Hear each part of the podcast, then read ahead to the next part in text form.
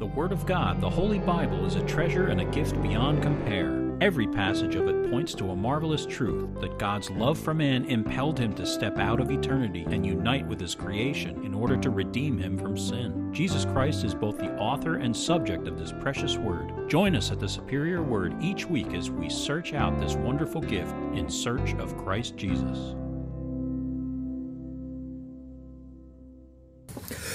Psalm 60 to the chief musician set to Lily of the Testimony, a michtam of David for teaching when he fought against Mesopotamia and Syria of Zobah, and Joab returned and killed 12,000 Edomites in the Valley of Salt. O God, you have cast us off. You have broken us down. You have been displeased. O restore us again. You have made the earth tremble. You have broken it.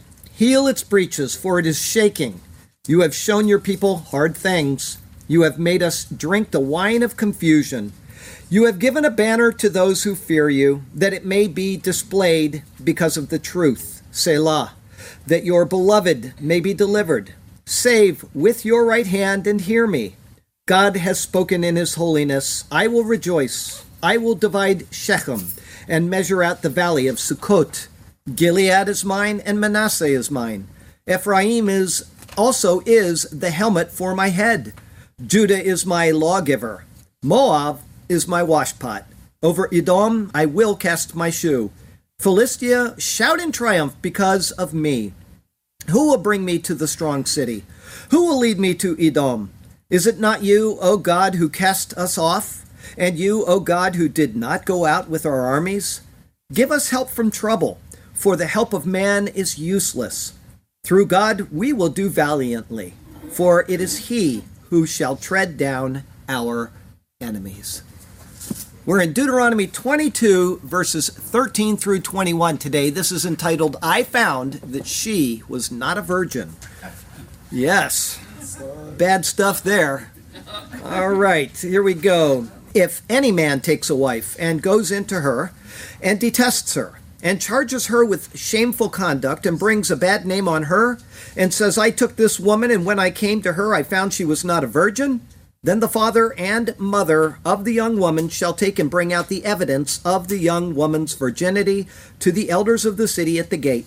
And the young woman's father shall say to the elders, I gave my daughter to this man as wife, and he detests her.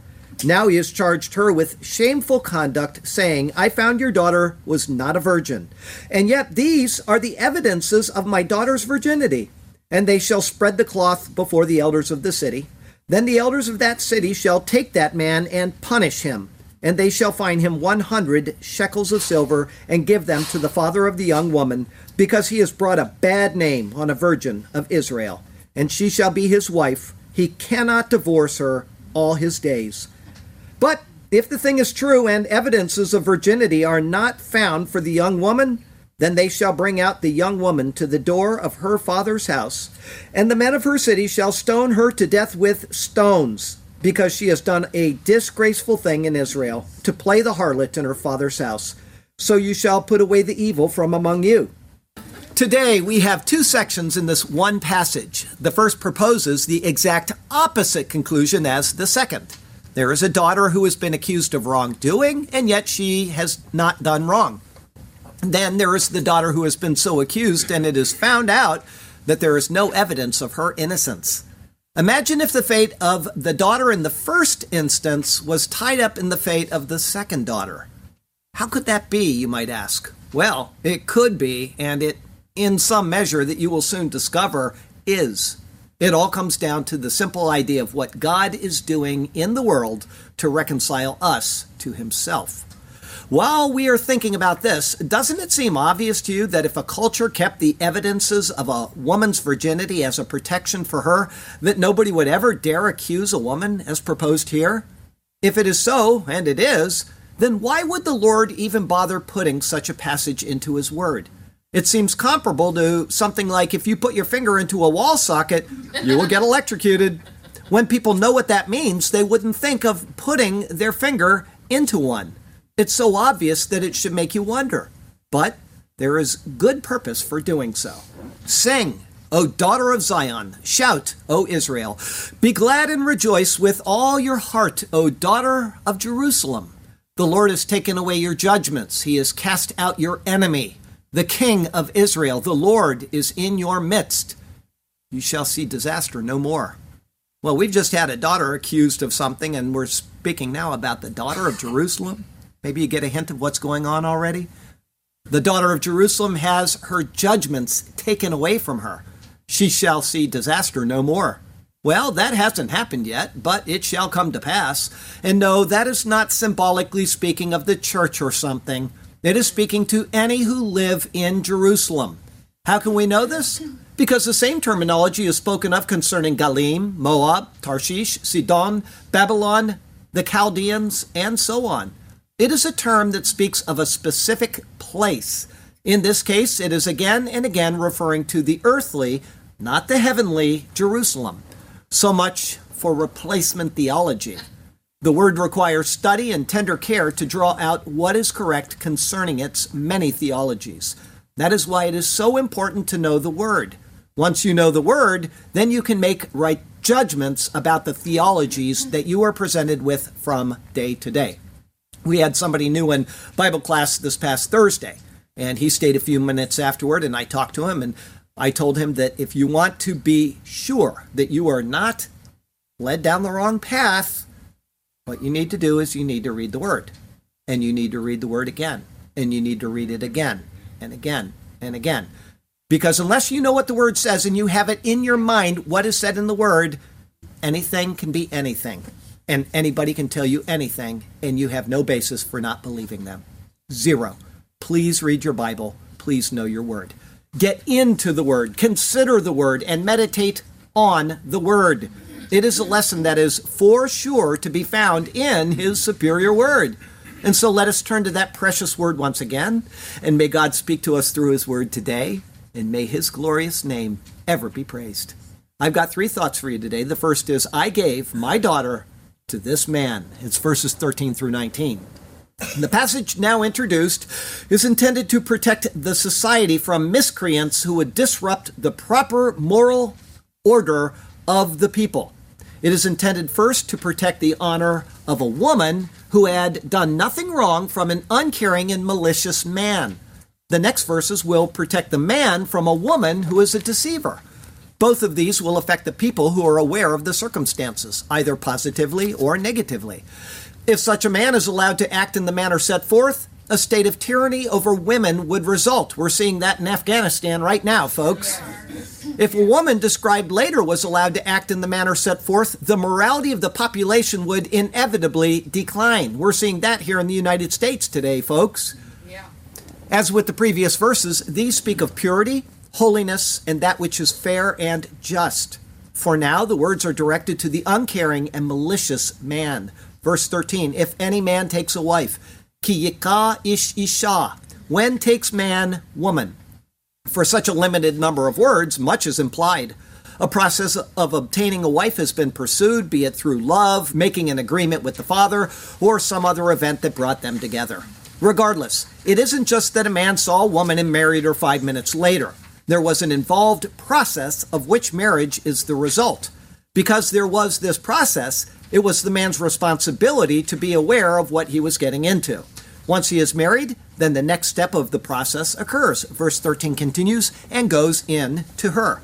This is the biblically acceptable context for a man going into, meaning having sex with, a woman.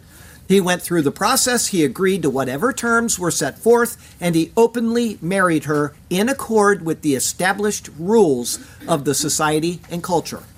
One would expect that he followed the protocols, and in his uniting with her, he would be happy. However, something else arises. Verse 13 continues, and detests her. The word is sane, it means hate. What should have been a happy state of love, especially because he went through the process and should not have been unaware of what was coming, turns out to be a condition of hate. An account of such love turning pretty much immediately to hate is found in 2 Samuel 13, where King David's son Amnon loved his half sister Tamar. He wanted her to the point of being sick. And then when he forced himself on her, it immediately follows by saying, Then Amnon hated her exceedingly, so that the hatred with which he hated her was greater than the love which he had loved her.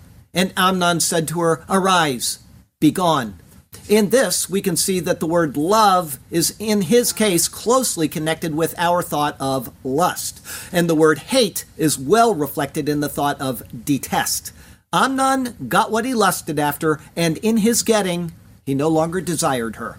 Amnon failed to take everything into consideration, and he found that what he wanted did not meet his expectations. Such is true with the man in the proposition set before us now. And because of this, verse 14, and charges her with shameful conduct. Vesam la alilot devarim, and lays upon her actions of words. A new word is introduced here, alilah. It signifies actions or deeds. The context decides if they are positive or negative. For example, it says this of the Lord in Psalm 66 Come and see the works of God. He is awesome in his doing, that word there, toward the sons of men. In the case of this verse, the New King James Version paraphrases the intent to explain it by saying, with shameful conduct. In this, verse 14 continues and brings a bad name on her. Vehotzi aleha shem ra and brings upon her name evil. The idea of a name is that of character. To bring upon a woman an evil name is to identify her character as evil. In this case, the man is brought into question the woman's deeds, thus imputing to her evil character. He next defines what he means. Verse 14 continues and says, I took this woman. In taking a woman, there is inevitably an expectation. If someone marries her under the assumption that she is a good cook, he would expect tasty dinners. If he married her because she was said to be a quiet, hard worker, he wouldn't be happy if she sat around all day and talked. In the case of this man, he had expected one thing, but now claims he got another. Verse 14 continues, And when I came to her, I found she was not a virgin. Eleha velom masati la betulim. And I came near to her and no, I found her virginities. The word is betulim. It's a plural noun. As such, some translations say tokens of her virginity, but that is more of an explanation than a translation. What it means is there are evidences of her being a virgin, which are collectively termed virginities. She was lacking these things according to him, and thus he is implying that she has been out playing the harlot. Because of such an accusation, verse 15, then the father and mother of the young woman. Both parents are mentioned probably because it would be the mother's responsibility to maintain the item next to be presented. This seems likely because this is the only time that she is mentioned in the passage. After this, the father is the center of attention in this regard. He is the head of the household and stands as representative of it verse 15 going on, shall take and bring out the evidence of the young woman's virginity. The words the evidence of are inserted. It more closely says, and bring out the young woman's virginities. Like the Hebrew word water, which is ma'im, which is a plural construct, so is this word, virginities. It doesn't mean that there is more than one virginity, but that what is presented is, like water, a collective thing. The evidence of her virginity would be a cloth that she laid on when the marriage was consummated. It was bloodied and then saved as an evidence of the consummation of the marriage. It is this that is brought forth and presented, verse 15 continues, to the elders of the city at the gate. The elders are those who make the moral judgments. The gate is the place where judgment is rendered. At this place and before those who render the decisions concerning such matters, verse 16, and the young woman's father shall say to the elders. This is unlike the stubborn and rebellious son of chapter 18. There, both parents were there to testify against him. In this case, it is the father alone who testifies. This is because an accusation against the daughter was implicitly an accusation against his good name. He is the one to receive the dowry, and it is he who had assured the man that his daughter was an acceptable wife, being a virgin. As such, he presented her to him, being confident of this. Knowing that the accusation is false, he proceeds, saying, verse 16 going on, I gave my daughter to this man as wife, and he detests her. As before, the word is sane, signifying hatred. For whatever reason, he decided he is not pleased with her, and in order to get rid of her, verse 17, now he has charged her with shameful conduct. In chapter 24, we will see that the man is given the right to divorce his wife. The right, according to the verse, is given because he has found some uncleanness in her. The word translated as uncleanness literally means nakedness. Nothing is specified beyond that. And it opens up a host of possible excuses for divorce. So one might question why doesn't this guy just divorce his wife if he doesn't like her? The answer goes in one of two directions. It could be that he paid the dowry price for her and wants it back after finding out that his wife is a dud. Or there could be a selfish pride in that he doesn't want to look like the person who would flippantly divorce his wife. He wants vindication that the problem rests with her and not with him.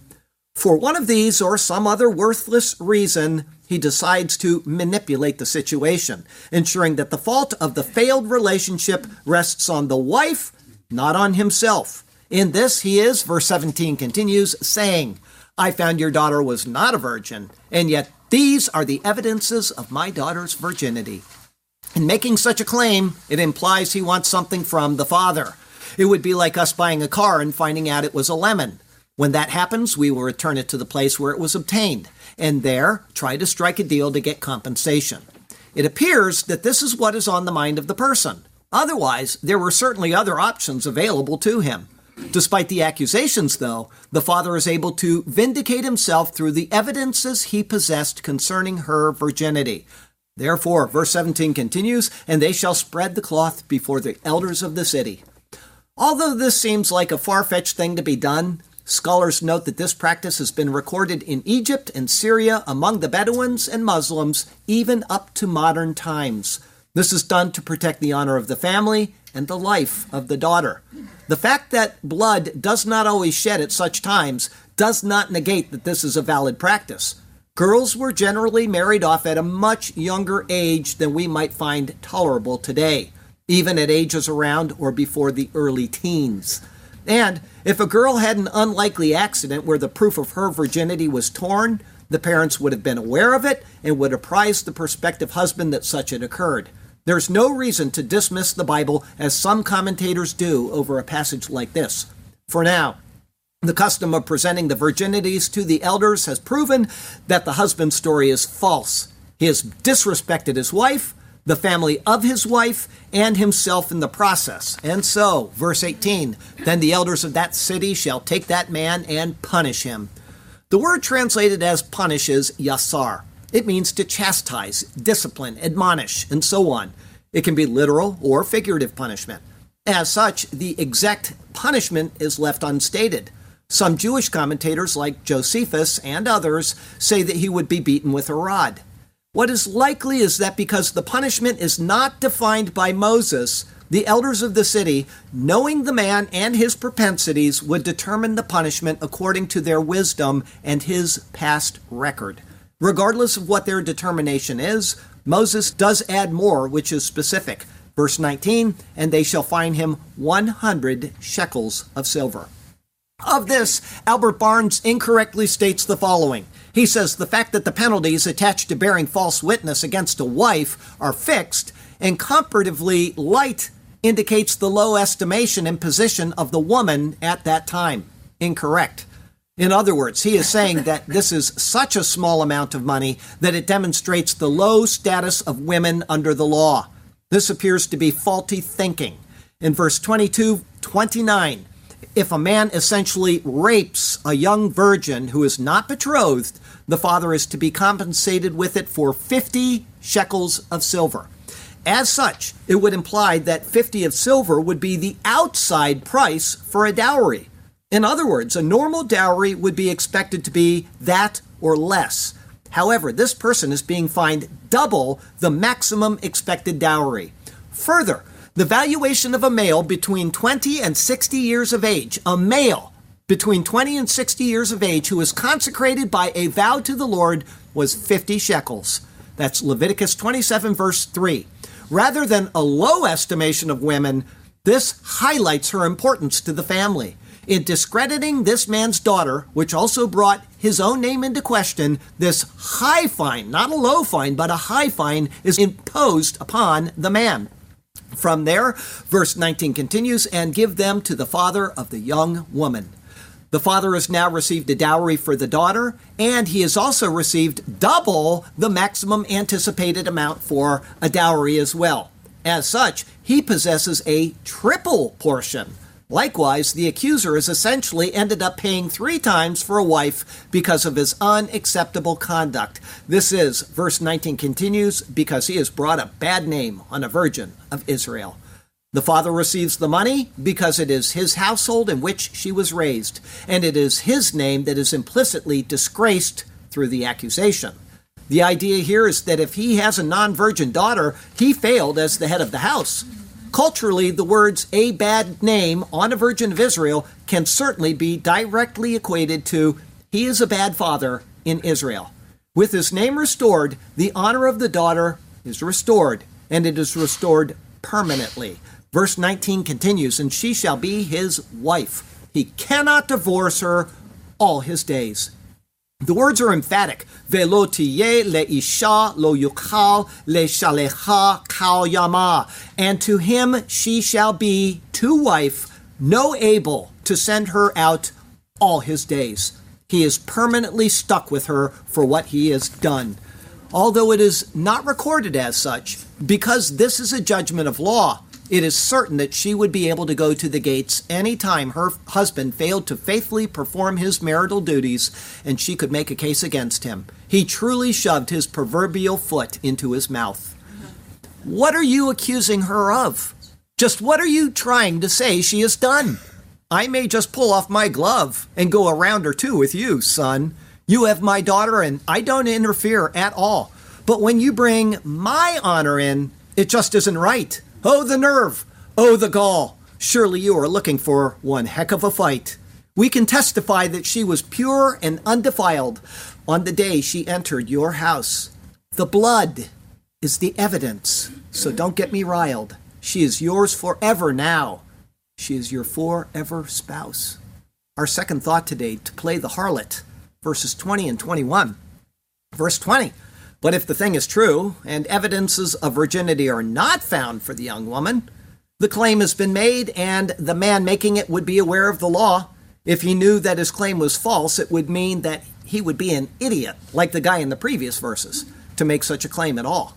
Therefore, with first hand knowledge of the matter, and knowing that no evidences will be found, the matter is presented. When no evidences are produced, the matter is considered true. When such is determined to be the case, verse 21 then they shall bring out the young woman to the door of her father's house. Instead of taking her to the gates of the city, the girl is brought rather to the door of her father's house. She is guilty, but in this, the guilt of the girl is implicitly also placed upon the house of the father, evidenced by the judgment being rendered there. Once at the door, it says, verse 21 continues, and the men of her city shall stone her to death with stones. Although a different word for the act of stoning is used here, the words are very similar to those concerning the disobedient son from the previous chapter, where it said, Then all the men of his city shall stone him to death with stones. A son who is disobedient to his parents and a daughter who would presume to play the harlot are treated in the same manner. Verse 21 continues, Because she has done a disgraceful thing in Israel the offense is ultimately against the whole. Because of what has happened, Israel has been tainted. The word used is nevalah, meaning senseless or disgraceful. It comes from the verb navel, meaning senseless or foolish. It has only been used once before in Genesis 34 when Shechem, the son of Hamor, violated Jacob's daughter. Here's what it says And the sons of Jacob came in from the field when they heard it, and the men were grieved and very angry because he had done, here it is this word, a disgraceful thing in Israel by lying with Jacob's daughter, a thing which ought not to be done. The same terminology is used in both accounts, Be Yisrael, or in Israel, because both convey the same thought. A virgin of Israel has been defiled. In this case, the girl dared, verse 21 continues, to play the harlot in her father's house. The verb zana means to commit fornication or to be a harlot. The daughter failed to uphold the honor of the law, regardless as to what the conditions of the household were. In this, it brought a stain upon the name of Israel. Evil has been committed, and the law calls for the punishment to be meted out in order for there to be peace once again. Verse 21 finishes with, So you shall put away the evil from among you. Ubiarta hara mikerbecha, and you shall burn the evil from your midst. The word is ba'ar, a common one here in Deuteronomy, signifying to consume by fire or by eating. In this, the idea is to completely purge away the evil. The clause is word for word and letter for letter identical to the clause of Deuteronomy 21:21 when referring to the disobedient and rebellious son. She needs to die for what she has done. She has disgraced our name and the name of Israel. The law will press down on her like stones, a ton. She forsook the path to heaven and chose the one to hell. There is no blood to witness for her. There is none who has stood up for what she has done. Her end will not be pretty, that is for sure. The law will press down on her like stones, a ton. There was an offer of peace there at the door. And it could have restored her name in Israel, she would have been granted life and so much more, but she forsook the path to heaven and chose the one to hell. Our third thought today is pictures of Christ. The nine verses of today's passage certainly speak first and foremost of honor. In the first section, the honor of the father is on prominent display. Even if the daughter appears to be the center of the focus, this is only incidentally so. What is said to have occurred was in the Father's house, and thus it is a reflection on him, especially because he would have received a dowry for her. Once the matter was established that the daughter was, in fact, a virgin, it is the father who is recompensed for the false accusations. And more, the woman is given a permanent protection under the law. The lying husband may never send her out, ever. She will remain his all his days. On the other hand, if the daughter is found to be guilty of harlotry, she is to be stoned to death. The virgin daughter represents the people of Jerusalem, and thus by implication the people of Judah. This is seen first in 2 Kings 19, and the same account is substantially repeated in Isaiah 37. Here's what it says Then Isaiah, the son of Amoz, sent to Hezekiah, saying, Thus says the Lord God of Israel, Because you have prayed to me against Sennacherib, king of Assyria, I have heard. This is the word which the Lord has spoken concerning him. The virgin, the daughter of Zion, has despised you, laughed you to scorn. The daughter of Jerusalem has shaken her head behind your back. This is certain because Lamentations uses the same terms, daughter of Jerusalem and virgin daughter of Zion. But it also uses the term virgin daughter of Judah. Jerusalem is the seat of power and thus representative of Judah, the people. These terms are set forth as an ideal. Please understand that this is symbolism that we're being given. An ideal, a virgin daughter, has been set forth. They are the people of God and live among the house of God where the Lord dwells. As they are reckoned among his house, they are collectively given this term, the virgin daughter. Logically, if there is a virgin daughter, then there is a father of that daughter. That is the point of calling them the virgin daughter. The purpose of virginity is, above all, purity of the seed of the people. They were to maintain this because it is through their seed that Messiah would come. This is seen in the fact that not long after Jacob was named Israel, the account of Shechem and Dinah was mentioned. In what occurred, it said that Shechem had done a disgraceful thing, Be Yisrael, or in Israel. The daughter, the people of Israel, were to remain undefiled. However, it is true that the collective group known as Israel, or Jerusalem the city, are also noted as the spouse of Israel at times, such as in Ezekiel 16. There it says, You erected your shrine at the head of every road, and built your high place in every street. Yet you were not like a harlot, because you scorned payment. You are an adulterous wife who takes strangers instead of her husband. Men make payment to all harlots, but you made your payments to all your lovers and hired them to come to you from all around for your harlotry. You are the opposite of other women in your harlotry because no one solicited you to be a harlot, in that you gave payment, but no payment was given you. Therefore, you are the opposite. Such terms, son, daughter, virgin daughter, wife, and so on, are given to show the various relationships that exist between the Lord and his people. Being a virgin daughter is an ideal concerning the people. If a daughter is found to have committed harlotry, she was to be taken to the door of her father's house and there stoned to death. This was to be the penalty for harlotry and doing a disgraceful thing in Israel. However, it is seen innumerable times that this is exactly what Judah and Jerusalem did. How many people have read the Old Testament? Pretty much every hand in here. And that's all you see throughout the entire Old Testament is Judah and Jerusalem being unfaithful to their God.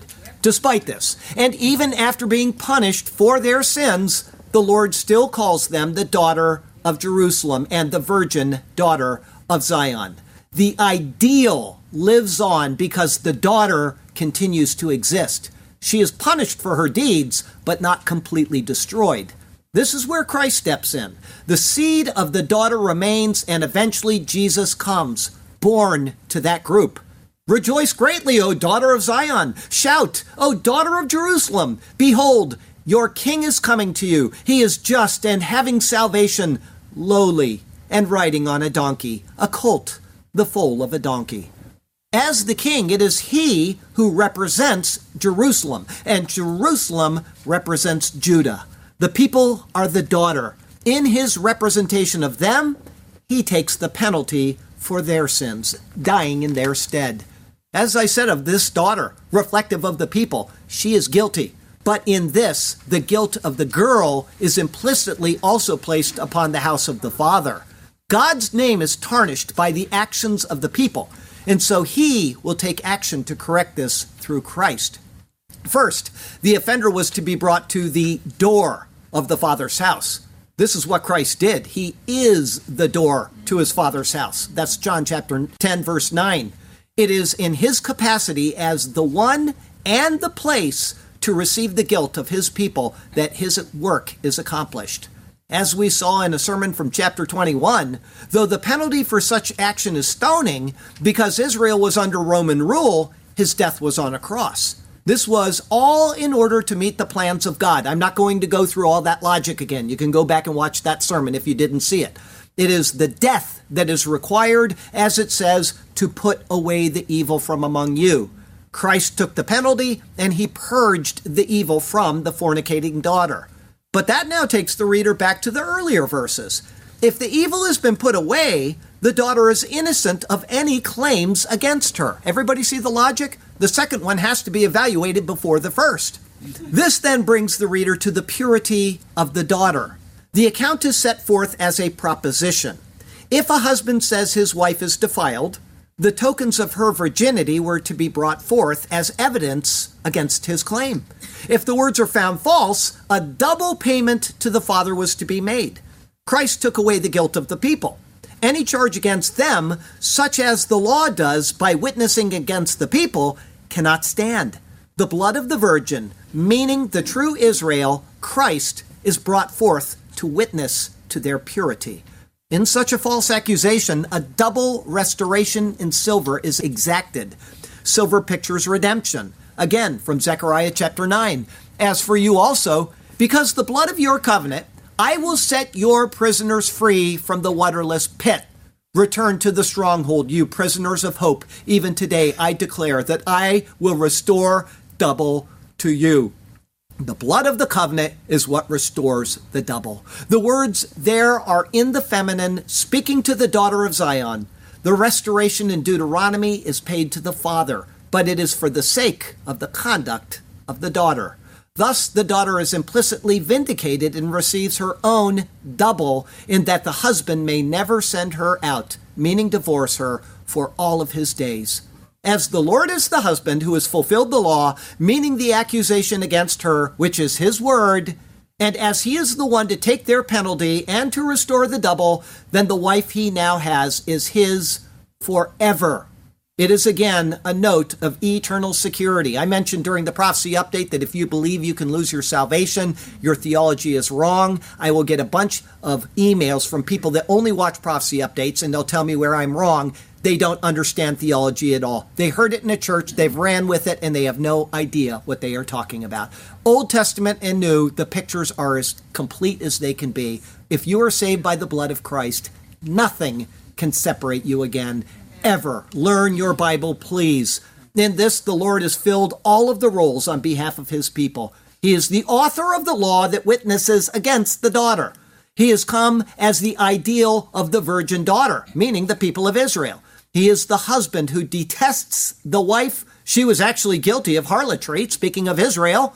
He is the door of the father's house. He is the one who took the penalty for the guilty daughter, thus cleansing her. He is the payer of the double fine. He is the father who receives the payment. He is the husband who will never divorce his wife for all of his eternal days.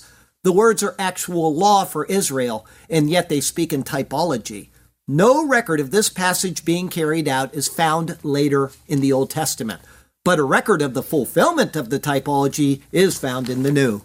And though this is dealing with Israel, Judah, and Jerusalem, it pertains to anyone who will come to Christ Jesus by faith.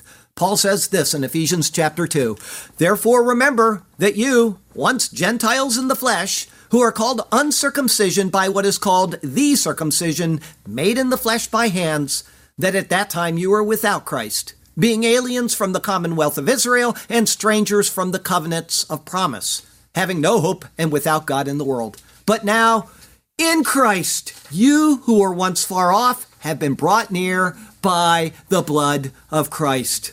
God wasn't just preparing to save his people Israel. When he sent Christ, he was sending the Savior of all people, Jew and Gentile alike all peoples are brought into the commonwealth of Israel through his one great act. It is with this typology in mind that we can find out the truth of several doctrines in Scripture, such as the doctrines of substitution, imputation, eternal salvation, and so on. As for eternal salvation, if you are a part of the bride of Christ, you will never be cast off again. But in order to be a part of this body, you must first come to Christ by faith. This is what God asks of you. He expects it of you. Accept the gospel, believe in your heart that God has done all of this for you, and be reconciled to Him through the beautiful offer of the giving of His Son, our Lord Jesus Christ. Remember that this passage hinges on the evidences of virginity. The fact is that none, no person on this planet is chaste. All are impure, and we have all been rebellious against our God. However, in Christ, God has granted us Christ's perfection. That's substitution and imputation. And we are counted as a virgin daughter before Him because of the evidences of the blood. For those who have not come to Christ, Jew or Gentile, there are no such evidences, and there is only the anticipation of being destroyed just at the door of the Father's house. We can be so close to it, and yet we will not go through it to safety without the blood to witness for us. Be wise. Call on Christ today. Your decision will decide your fate, so choose wisely. I said in the uh, Bible class this past week that uh, Thursday at 11 o'clock was what? How did they word it? Stick your finger up at Christianity Day. In other words, your middle finger. Give Christianity your middle finger day.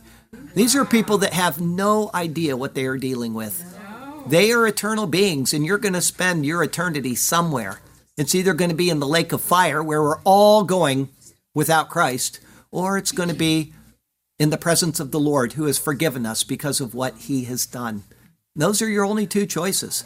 That is, hell is our default position. We don't need to do anything to go to hell. Every person born in the stream of human existence is on the way there. Okay? What we need is a new birth. What we need is Jesus to cleanse us of our sins. And so the Bible makes this proposition to you. It's so simple that Paul calls it a stumbling block. Stumbling block is a little thing that you don't see and you trip over. It's not a big block, it's, it's something unseen. It's a stumbling block. It's so small, people just they ignore it. The whole world ignores it. Christ died for your sins, implying you're a sinner. Christ was buried, meaning he was dead. Christ rose again the third day, meaning he had no sin of his own, and he is therefore God. That is all that God asks you to believe. That simple proposition and nothing else. That is all you need to do in order to be saved. Call on the Lord Jesus and be reconciled to God through that gospel message, and you will be saved. I know that sounds too simple to be true. I've got to go do something else to earn God's favor. That is the lie of the devil. God has done everything. All he asks you to do is believe. Please do it today. Our closing verse comes from 2 Corinthians 11. Wasn't that wonderful? Aren't these passages just wonderful? Everything that you need to know about what Christ did for you is repeated in various ways again and again and again because God is trying to tell us this message without us making the error of thinking this doctrine or that doctrine or that doctrine in an incorrect way. You need to know the old to really get the new. But if you get the old, you will get the new. Oh, that you would bear with me in a little folly. And indeed, you do bear with me. For I am jealous for you with godly jealousy. For I have betrothed you to one husband, that I may present you as a chaste virgin to Christ. Now we've all just shook our heads, every one of us, I think, and said, "Yeah, I agree. I'm I have no evidences of my virginity. I am unchaste apart from Christ." And Paul says he's going to present us as a virgin, a chaste virgin. How can that be unless Christ is in the equation? It cannot be. And with him in the equation, it cannot be otherwise. Next week is Deuteronomy 22, 22 through 30. So that in your land there will be no upheaval you shall put away the evil. That'll be our 66th Deuteronomy sermon. And the Lord has you exactly where He wants you. He has a good plan and a purpose for you. But He also has expectations of you as He prepares you for entrance into His land of promise. And so follow Him and trust Him, and He will do marvelous things for you and through you. Okay? All right, I got a poem for you, and then we'll be done. But I have a question, and I did not think this one up. Ron walked up to me last Sunday two Sundays ago, two Sundays ago, before he left. And he tried to trick me with a question, and I got it. And it's a two part question, and I got both of them. And I said, if I can get it, anybody can get it, because I don't have a great memory. I may know what the Bible says and where to go for it, but I don't have a great memory. So I know somebody will get this, okay? Who, two, two part question. Who was the weeper, and what was his complaint to the Lord?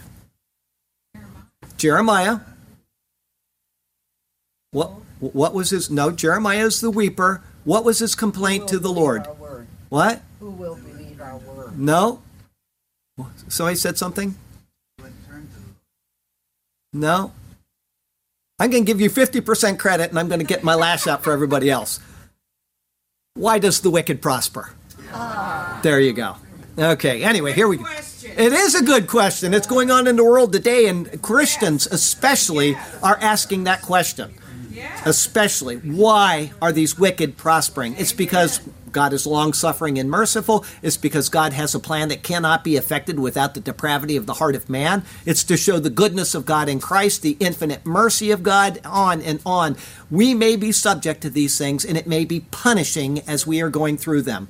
But when we see the wisdom of what is happening in the world today and the abundance of grace that is poured out on it by Christ during the millennium, where a great white multitude will come to Christ, we will understand God's unlimited mercy and His grace. So have that in mind. I know it's terrible going through these days. I know we just want to be out of here. I know I do. I even have my plan. I've said this before. When the the trumpet sounds, I'm going to jump so I beat all of you. Okay? but we have to live through this in the process. Okay, here we go. I found that she was not a virgin. If any man takes a wife and goes into her, whoever he may be, even the prez, and detests her and charges her with shameful conduct, and brings a bad name on her, and says, I took this woman, and when I came to her, I found she was not a virgin, but she has been around. Then the father and the mother of the young woman shall take and bring out the evidence that you will clearly state of the young woman's virginity to the elders of the city at the gate. And the young woman's father shall say to the elders words that she was pure. I gave my daughter to this man as wife, and he detests her. Now he has charged her with shameful conduct, saying, I found your daughter was not a virgin, but it's a lie, you see. And yet these are the evidences of my daughter's virginity. And they shall spread the cloth before the elders of the city. Then the elders of that city shall take that man and punish him and they shall find him 100 shekels of silver, as to you I now tell. and give them to the father of the young woman, because he has brought a bad name on a virgin of Israel. And she shall be his wife. He cannot divorce her all the days of his life. But if the thing is true, and the evidences of virginity for the young woman are not found, then they shall bring out the young woman to the door of her father's house. Then all the men shall gather around. And the men of her city shall stone her to death with stones, because she has done a disgraceful thing in Israel, to play the harlot in her father's house. So you shall put away the evil from among you, as I now tell. Lord God, turn our hearts to be obedient to your word. Give us wisdom to be ever faithful to you. May we carefully heed each thing we have heard. Yes, Lord God, may our hearts be faithful and true, and we shall be content and satisfied in you alone. We will follow you as we sing our songs of praise. Hallelujah to you, to us your path you have shown. Hallelujah. We shall sing to you for all of our days. Hallelujah and amen. Heavenly Father, it is true that we have all been unclean in your presence. We are all unchaste and we are completely defiled without Christ. And yet you sent Christ to take the punishment that we deserve substitution. He gave us his righteousness in place, imputation. And he has promised that he will keep us with himself for all eternity eternal salvation. Thank you for the evident doctrines which are contained even in an obscure passage from the book of Deuteronomy, so that we can know with all certainty that you have taught us properly and that what we believe is true about the promises that are found in Christ Jesus our Lord. Thank you for what he has done. Thank you for sending him to take away our guilt and to let us stand innocent, pure, and chaste in your presence. Thank you, O God, and we praise you for it, and we do so in Jesus' name. Amen. Amen.